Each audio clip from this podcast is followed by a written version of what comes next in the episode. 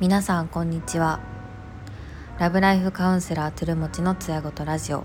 このラジオでは性生活をどう楽しく過ごしていくのかそんなテーマでお届けしています。皆さんいかがお過ごしでしょうか？気づいたら1月も半ばに差し掛かろうとしていて私としてはすごく怖いんですがあの本当に時間が過ぎるのって早いですよねなんとか毎日あのがむしゃらに頑張りながらもちゃんと自分のための時間っていうのは大切にしていこうと思います。はい、あ今回は、えーと、昨日に引き続きパートナーがセックスに対してすごく消極的で性的対象に見れなくなりそうで怖いですという悩みに対してのあの私の考えを、えーと、続きをお話ししていこうと思います。では、えーとまずその3つ目ですねはい、テクニックでアプローチするっていうことも選択肢としてあると思いますそれが例えば相手にとことん話し合った結果すごい恥ずかしいことが今の消極的な彼女の行動につながっているとすればセクシャルハラスメントにならないように理性的なこ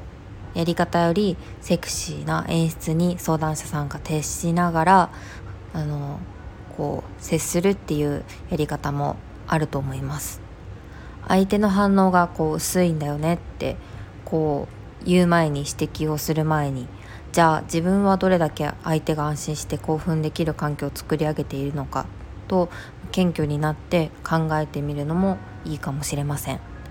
例えば相手や自分の脳の興奮を促すためにできることとしては、まあ、アイマスクで目隠しをして相手に声かけをしてみるとかあとはこうちょっと SM チックになるんですがあの専用のテープで口を覆うだったりとかあとは相手の状況をセクシーな声で実況してあげたりとかあとはすごく大事なのが、まあ、褒めるということですね。すごく可愛いよとか綺麗だよとか感じてるところを見ると自分が興奮するからもっと見せてほしいと褒めまくるということもすごく大事だと思います。要はどんなあなたのあなたでも大丈夫と安心させてあげることが重要かと思います。なのでなんか難しいこうテクニックを使う必要はなくてとにかく安心させてあげるためにいろいろ取り組んでみるっていうこともありなのかなと思います。次に、まあ、自分をこう一番大切にすることっていうのも相談者さんには気にしてほしいなと思っていてセックスに限らずもう疲れてしまったなと思ったら相談者さんにはいつでも別れを選ぶ権利があります。なのでこう何年付き合っているとか結婚もしてるとかもう婚約してしまってるとかそんなことは関係なくて自分の人生は自分で決められるので相手と付き合うか別れるかっていうのは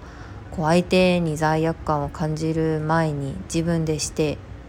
判断をいつ下したっていいと思います。好きな人なのでこう好きなまま別れるのは辛いんですけどただこう自分がこれが別れの理由になるってなったもそれは確かに明確にその相談者さんの別れの理由になるのでとにかく自分を大切にするっていうのを一番に相手から離れて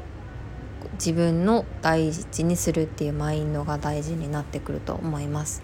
その判断が結果的に相手のことも自分のことも大切にするっていう大切なパートナーシップってところを築くあのポイントになるのかなと思いました。まとめるとまず一つが徹底的にお互いの思ってることを話し合うことでその先に今後の行動を決めること。そして自分の意識の範囲をもっと広げて視野を広く見てみること。そしてテクニックでアプローチしながら相手を安心させてあげること。そして自分を一番大切にすることっていう選択肢があるのかなと思いました。はい。なかなかこう相手を変えるって難しいしそこから自分が興奮に持っていくってこともすごく難しいんですけど相手のことが好きであればなるべく今できることを取り組んでみるっていうのがいいんじゃないかなと思いました。はい、では次に宣伝になるんですが1月のカウンセリングもまだ受付中です。えっとブログの URL を説明欄に貼っているのでもしよかったらご覧ください。ではここまで聞いていただきありがとうございました。また明日。